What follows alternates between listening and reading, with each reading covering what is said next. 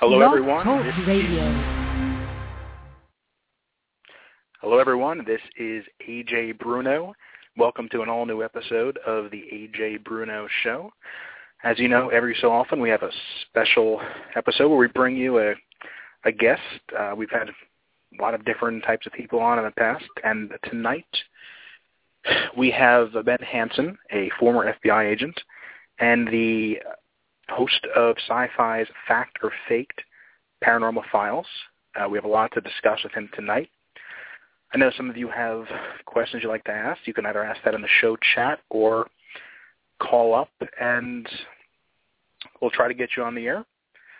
If uh, if we have time, we have a lot of topics to discuss, though. I think we have Ben here on the line, so let's let's put him on. Hello, Ben. Thanks for joining us. You're welcome. Thanks for having me. Great. It's uh, great to have you on the, on the show. Um, I guess let's start with uh, if you could talk a bit about uh, your history, how you went from being an FBI agent uh, to getting into investigating paranormal activity. Okay. Um, yeah. Well, I really didn't. Uh, wasn't sort of a choice of, uh, you know, choose this and then uh, move to the other. I, I was into the paranormal, um, God, ever since I was a kid. But it was it was more so uh, the UFO stuff when I was about like eight years old or so. And then um, when I got into college, we uh, the TV shows hadn't come around yet. It was it was more people playing EVPs and stuff, you know, on the radio, and and I thought that was an interesting phenomena, but I'm very skeptical. And I thought, well, people could easily just you know mix these things together and say they're capturing voices on uh, recording. So um, I decided to try it. Uh, went out with some friends and my sisters and captured our, our first EVP that was undeniable. So um, that kind of got me hooked into the ghost hunting, and I actually did that um, just kind of informally, you know, for for several years through college, and uh, being in law enforcement was always my goal. Uh, when I got there, um, you know, it was it was kind of uh, in, in a lot of ways what I expected, in a lot of ways not. Um, and I've always felt like I wanted to have my feet kind of in both worlds. And so at the time that the TV show opportunity came along, um, I was able to leave the door open to go back. And, um, you know, definitely announce if that happens because uh, I, I, you know, love the, um, the the feelings that you get and doing something intrinsically satisfying. You know, like I was primarily investigating child sex crimes and uh you know so although it's kind of a heavy subject to go back and do Yeah. that is quite of a it's a different world than than being in TV um there's a lot of similarities a lot of differences and I was lucky enough though to be able to make a transition to to be able to work uh full time and get paid in doing something paranormal because if you don't um if you're not like actively writing books and even those who write books I don't really know they you know, are able to support themselves very well, um, you know, or or being on TV, then then it's not like Ghostbusters. You know, people don't pay you to show up to their house. At least I don't know anyone that does uh, to do this sort of thing. So um, I was I was lucky to be able to do two things that I loved. yeah. And uh, how was the how was the cast assembled? Did all of you work together beforehand, or Um, at least half of us, yeah. Most of us, I I knew uh, Austin, Larry, um, Bill. I knew him for about a year or so before the show started. Uh, they brought Jael over from Destination Truth um, to try and help, you know, bolster the uh, the viewership with someone that was already known on their network. Hmm. And then we met um, Chi-Lan and her photography skills, and she'd already been doing some hosting um, on other networks. But the uh, it, it came together just, you know, originally I had, uh, oh god, the, the the team of six. They were all my my personal friends, and I, I, I say this lightly because I don't want to don't want to be misunderstood. Um, all good looking, very attractive people. That wasn't a problem. Um, Yeah. and and not that that's a requirement for TV, but you know the networks will tell you that it helps. Uh, the uh, the problem was that some of them were just didn't have like a a TV presence as far as expressing their opinions. Um, you know, like with with a kind of a, a more I guess colorful personality, I could say. And and if you watch, I'm not very colorful, but but it uh I we, since none of us had done anything in TV before, kind of sad because we had to take the suggestions of the network and it's like okay, well, maybe this guy's not cut out for TV and so I did lose a couple. Hmm. Um but it, it was a lot of fun to see it come together and see uh how TV is is done because you know we'd never been in it. Yeah and I guess is the network responsible for some of the there's some moments in the show which feel really forced and fake. Like for instance, I remember one time you were all like exchanging Christmas gifts, and it seemed rather cheesy. So. yeah, they they do they do uh suggest things knowing that it was going to air before Christmas. We should you know bring some hats and and things to wear, and it's like, uh, you know that's Hollywood for you. You got to remember that the primary purpose of any show on TV, including news, um, unfortunately, uh, is to entertain. And um, one of my things, when now I'm getting into TV production, uh, we are seeing a, a return kind of back to as as much as you can make it more kind of docu entertainment. So, you know, you're kind of kind of letting things just happen as they do um, when when you go out and you interview people. And it there's so many things I could talk for hours and hours about this, but there's so many things that that I didn't know about TV and about budgets. You know, like um, for example, we would love to do more international cases, but we were limited to how many we could bring to the table because we just can't afford you know go around the world you know like every episode yeah. So um, it's it's just the way the world of uh, Hollywood works. Yeah. Actually, on that note, when you're when you're deciding on the cases, now is it actually picked when you're all talking like a group, or has it been determined beforehand by you and other people? Well, we we have a very good idea of what we're going to do um, because first of all, we have to when we get the cases, um, the the options of of what we're going to do. For example, when it started out, it was just Bill and I. Um, pretty much like going on to YouTube and finding videos and then presenting them to the team and also to the producers.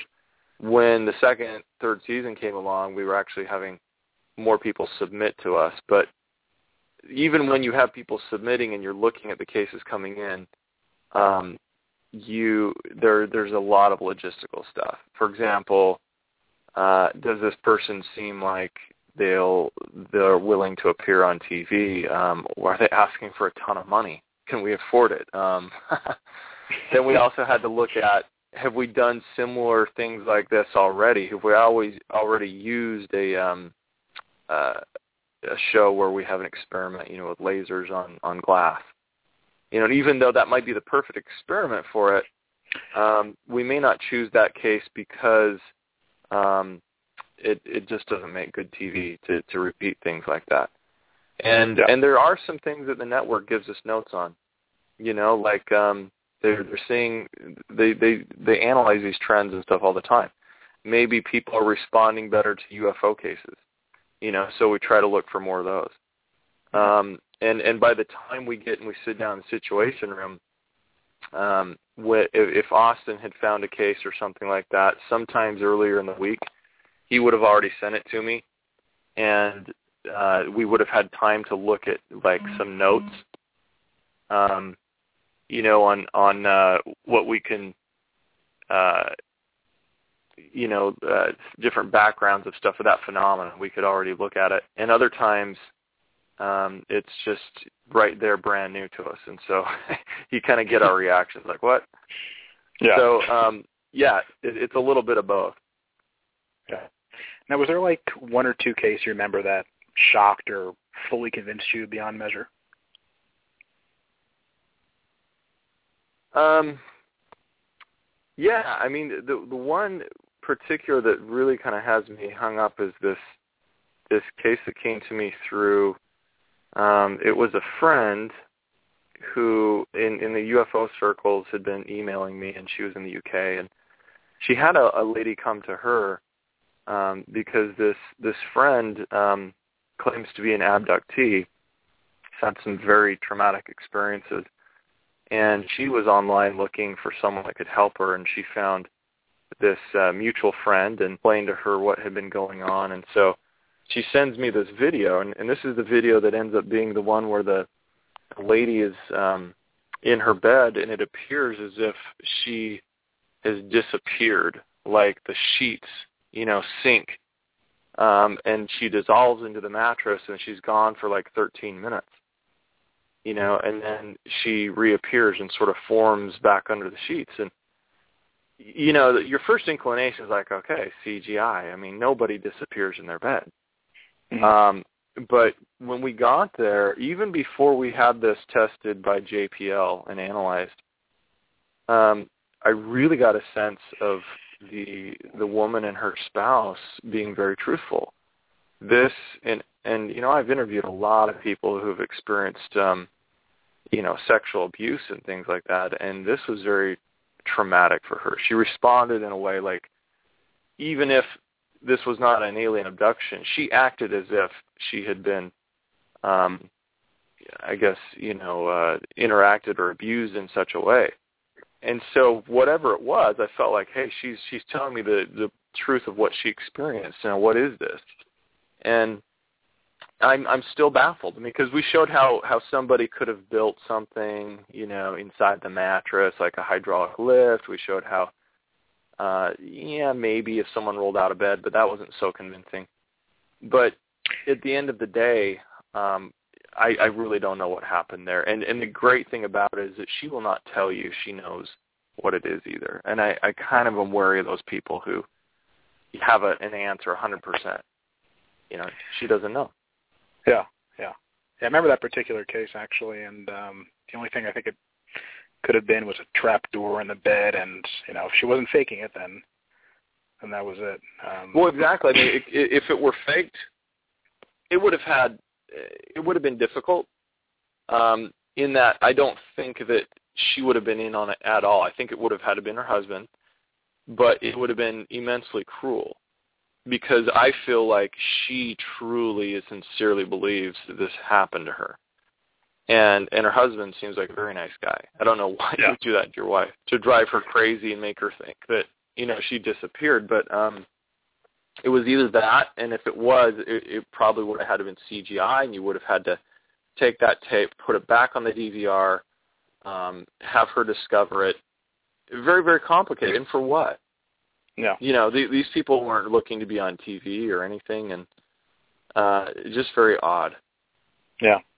And I actually had my own, I guess, extraterrestrial experience. Um, you know, I don't know for sure if it was, but there were other people who saw that. I was a lot younger, and I looked outside my backyard window, and there were these bright blue lights flashing in a circular formation. I still remember it to this day. It was really, it was really eerie. I don't know if you ever seen anything like that, but it was. Wow, not not anything yeah. like in flashing lights like that. I, I I've had three spectacular. Uh, I guess we classify them as UFO sightings, and, and again, I don't know who was flying the craft, but um, yeah, I've seen things that have left me wondering for days. Yeah. Um, what uh, the government is, is covering up? Like, what do they know? Um, you know, to what extent do you think they've been involved in all this? Well, it's it's really hard to say. I mean, um, we do know we do know one thing. We know, for example, in the Roswell case, um, we know there were cover-ups. They admit there are cover-ups. They'll they'll say that it was a cover-up because of a of another, you know, top secret program, whether it was, you know, radiation testing and special weather balloons. But the story kept changing. So it was a cover-up upon a cover-up upon a cover-up. It's been at least three or four different official versions. So whether that was the the the real reason was because you know decades later we're still trying to hide the fact that we were trying to uh, test for nuclear radiation in the air from our enemies. I, I, doubt, um, since practically everything else has been de- declassified. But but why why not release all the UFO files that other countries supposedly have released? Um, I don't know. I Yeah. really don't know. And if there are, just you know, hypothetically, if there are secret keepers, if you really get into this, my opinion would be, and I'm not saying there are, but my opinion would be that um, that that it's probably not as organized as it used to be. I don't know if there's one central group. I think that most the military, probably practically all of our elected officials, don't know what's going on. You can see that with with Bill Clinton and his interviews and and what his frustration has been. He feels like he's probably been lied to. Um, you know, other presidents as well. So the, it's very fragmented. There there are probably people if there is a an ultimate cover up that are withholding it. And why? Why would they be doing it? Well, uh, you know, one of the main theories is that again they're still holding on to this this idea that came from some surveys done in the 50s. You know, with um, the uh, CIA Robertson panel did one, the Brookings um, Institute, and and they the result was look, the people can't handle this because it would cause chaos, and the knowledge would disintegrate religions, uh, governments, and we're not ready for it. And and now when they they've re-updated those surveys, you know, it would seem that, that we're far more capable of handling such bombshells, you know. And so I, I think that if there is information being withheld, it's going to come out regardless. You know, we're we're seeing increased sightings, um, uh, you know, and, and come from people videotaping it, and and you know, oh look, we got the perfect video because you can fake those. But but something big or some information you know being released might get the ball rolling. And and finally if there are these secret keepers finally make it um okay for them to come forward. And it may not all come at once. It might be just admitting that Roswell was something other than this weather balloon and or maybe that they've had communication of some sort and it might just slowly start coming out so that people's reactions they can get used to it um, there's a, a great book uh, written by my friend Bryce Zabel called uh, AD After Disclosure, and they just hypothesize about all of that. You know, like how would it happen? Why are they withholding? And and it's great because that's all we can do right now is speculate. Yeah. Yeah, I know there's been a lot of books like that. Like I don't know if you've read uh, The Day After Roswell by Colonel Phil Corso. Um, you know what he experienced I there, uh-huh. I think is yeah. I mean, pretty much unless you think this decorated military officer is making stuff up and his son is continuing to lie. I mean, I feel like that's just been totally ignored um, by the mainstream media, and it deserves a lot more attention. It does. I'd love to see a major uh, motion picture, you know, done off of it. And the only problematic area with with Philip Corso, and, and I believe my grandfather actually knew him um, when there were programs on like unsolved mysteries and things. He before my grandfather died, he uh, according to my dad, would say, "Oh, look, it's old Phil," you know, because he used to work at some of the same places he did. But um, his story, apparently, when he wrote that with Bill Birnes, um, people pointed out some inconsistencies and some things. And and before Corso died, he said, "Well, I didn't get a chance to proofread all of it because Bill put a lot of this in there, and I didn't have time to correct some of the things." So but as to what portions were exaggerated, um, we don't really know. But if the general story is true, where he's in charge of the Pentagon of, you know, kind of outsourcing uh, recovered material and slipping into the private sector, you know, that's that's amazing, and, and a lot of it makes sense, you know, because the jump in technology that we saw, you know, in those early decades.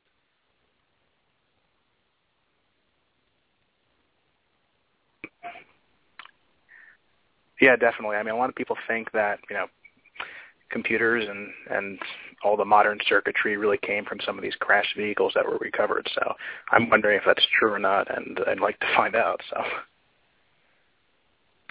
Yeah, it would be great. Um, I can tell you though, some of the things that I've seen are so far beyond uh, conventional craft um, currently and the things that I've, I've witnessed in the sky that it would be very difficult to convince me that it's purely military. Um, I guess it could be, but you can imagine how many people would have to be involved in the testing of something like that.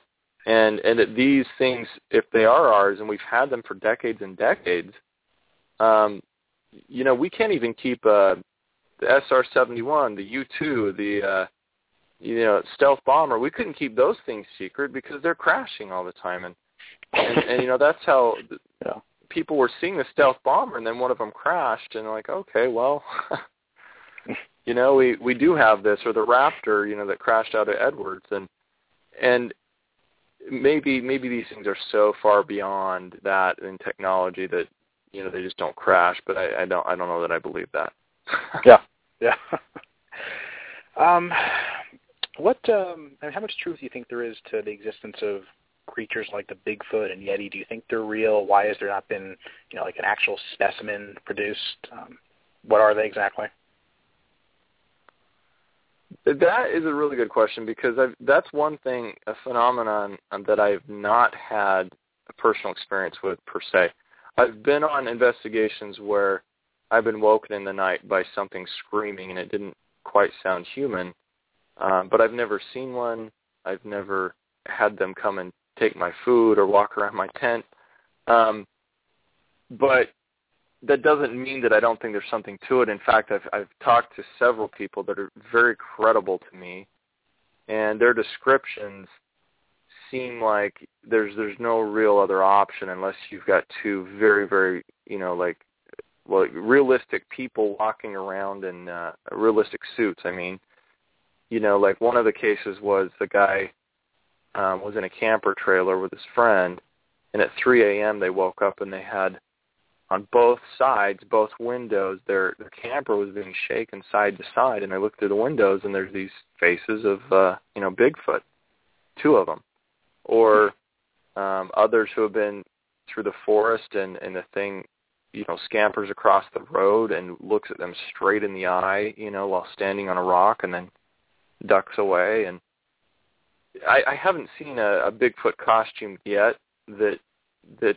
has me convinced that I'm not just seeing a person run around. Yeah. So, you know, when people tell me these stories, and then you have uh, the the physical evidence of tracks, we've got we do have, despite what people believe, there there are um, trace evidences of samples of hair and scat.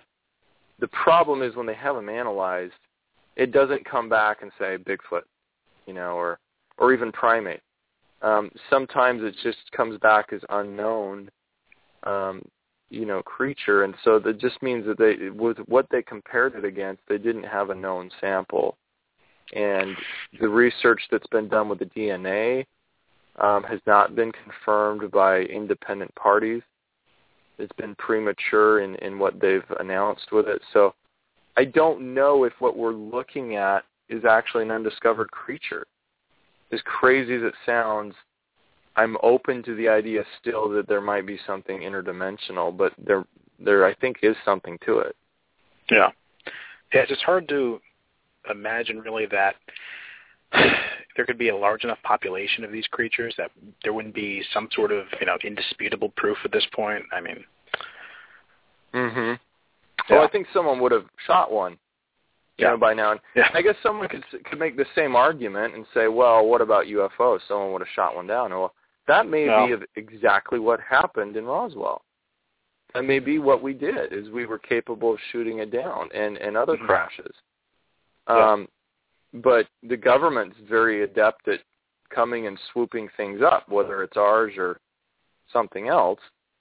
And when it comes to the Bigfoot stuff, I don't know if the government would be out looking for it. Um, people have the theory that well they they bury their own. Well, mm-hmm. you, you still have scavengers and dogs and wolves and the things that would come and dig stuff like that up, and we just haven't seen. Um, I I guess the body.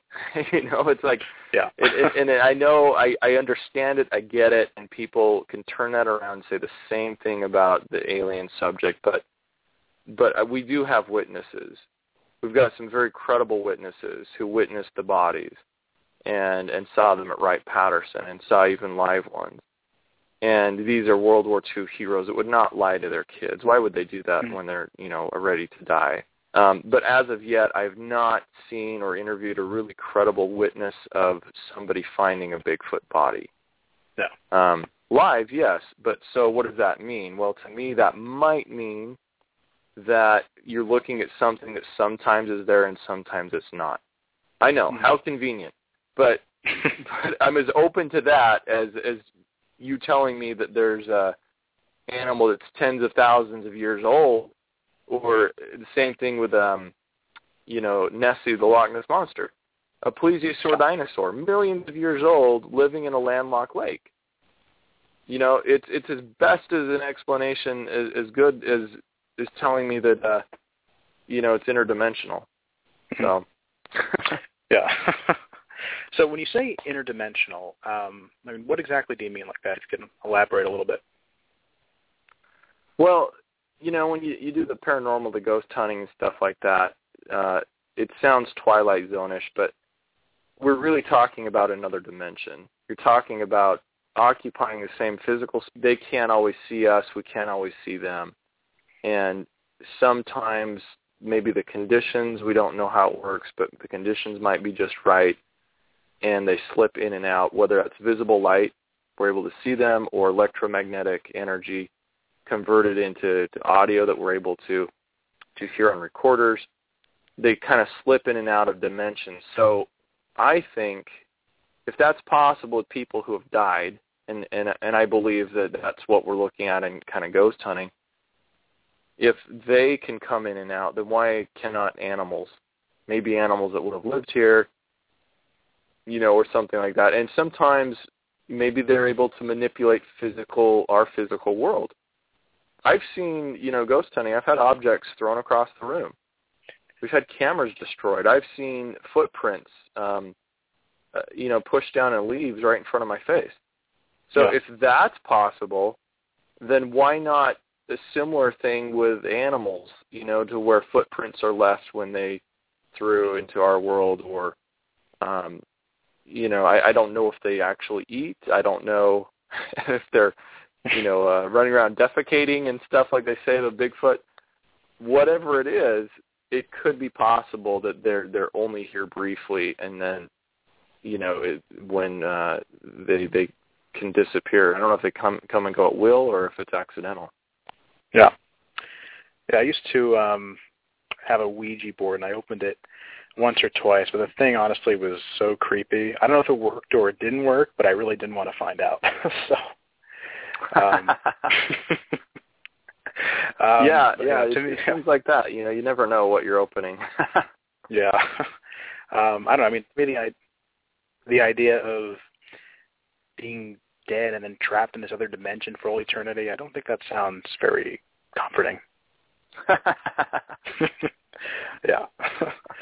but uh, um, are there any upcoming uh, projects you have that you want to tell us about? the summer started out pretty slow for me. I thought I was going to have time to work on some new TV shows and things, but uh it started to pick up quite a bit. We just finished up in Roswell, a UFO festival, and I'm heading to uh the MUFON Mutual UFO Network um con- or conference in Cherry Hill, New Jersey, which is taking place this weekend. And then I believe um, the next thing will be locally here in California with Dana Workman from uh, Haunted Highway. He'll be doing a, a ghost investigation in LA um, sometime in mid-August. And you know, going to a couple Comic Cons as well, and and I, I think we're going to do the thing I'm I'm kind of most excited about is the um, Travis Walton, the story that you know Fire in the Sky, the movie was based on. Yeah. He's trying to put together a conference in um, Snowflake, Arizona, the first ever conference where we'll be taking people to the actual site and doing sky watches. We'll be um, doing a tour of kind of where everything took place, and and and people will have a first hand experience. It's a creepy, creepy place. It's uh yeah. I remember I saw I that have movie. not camped out there yet. Oh Yeah. yeah. I have not been there in the in the uh overnight yet. And just in the dark when I've gone there alone, you just feel like there's something watching you everywhere. And, and it's probably just the creepiness of the forest. I think whatever was there was long gone, but it's it's a lot of fun. Yeah. Now I know Fact or Faked's on like a seemingly permanent hiatus. Is there any chance it's going to come back or? You know, I, I I don't like to say never, but uh SyFy is still kind of experimenting to see what kind of a network they're going to be. I know they really wanted to have it in some form. Um they were kind of thinking of spin-offs. We're still thinking of spin-offs. Um my next projects I filmed a, a Smithsonian show. I'm on a couple episodes of a UFO doc uh, that'll be out probably this fall on Smithsonian Channel. But um, then we've got some other things I can't quite talk about yet, but it's it's similar. It's on a different network, um, and there might be some kind of experimentation and stuff like that. But what you're not going to see much of anymore are these kind of team-based shows. You know, where they're out ghost hunting and um you know ghost hunters is when it's kind of on its way out and done that's probably the last of that type of show they'll pick up same thing with ghost Adventures. Yeah. you know no one's really doing that anymore and it, it's a it's a good thing to have a change um a lot of people are really sad about it but it's not just SyFy it's, it's all the networks it, it's just going to be a, a different type of programming um that that'll be good though because the the topic is still hot. Paranormal topic's very hot. It's just Expensive the show or? no, no, not really. I think it's just because it's been saturated. Um, we had too many shows trying to do it, and um, you know, eventually ratings, you know, that being spread out so much start to decline a little bit, and and I think they underestimate the audience. To be honest, Hmm. I think that uh, there's there's an amount of kind of fun and you know silliness and you turn the lights off, but but there's also the, the, what they're kind of afraid of is losing the younger audience that has you know ADHD, and they're like, you got to have something happening all, all the time, and Yeah. and I think that uh, now you're going to see a little bit smarter TV, still very very compelling, but you can have interviews with experts and not go to sleep, you know, because we've got great reenactments, we've got um, great things that we're un- uncovering, and you still get that suspense, you still get all of that, um, but it's just being done differently. Yeah. I um I don't know if you know him, but uh I'd love to see you and Bill Birnes team up for a show. I think that'd be great. You know, I've talked to him, talked to him about doing a a project um, that would be more of a, a feature length film. You know, so it's it's not my my area of expertise. The film, getting that, you know, uh, funded is a whole lot different than a TV show.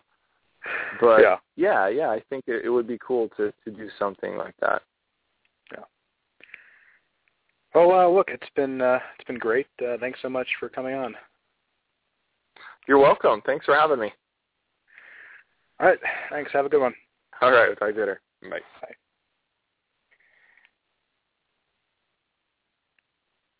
All right, that was Ben Hansen.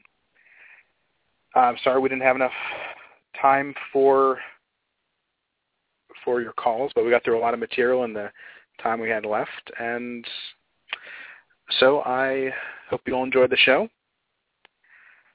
And join us next time on the next episode of the Ajay Bruno Show, where we might go back to the normal political discussion, or we might stick with another out of this world topic. Only one way to find out. Thanks. Signing out.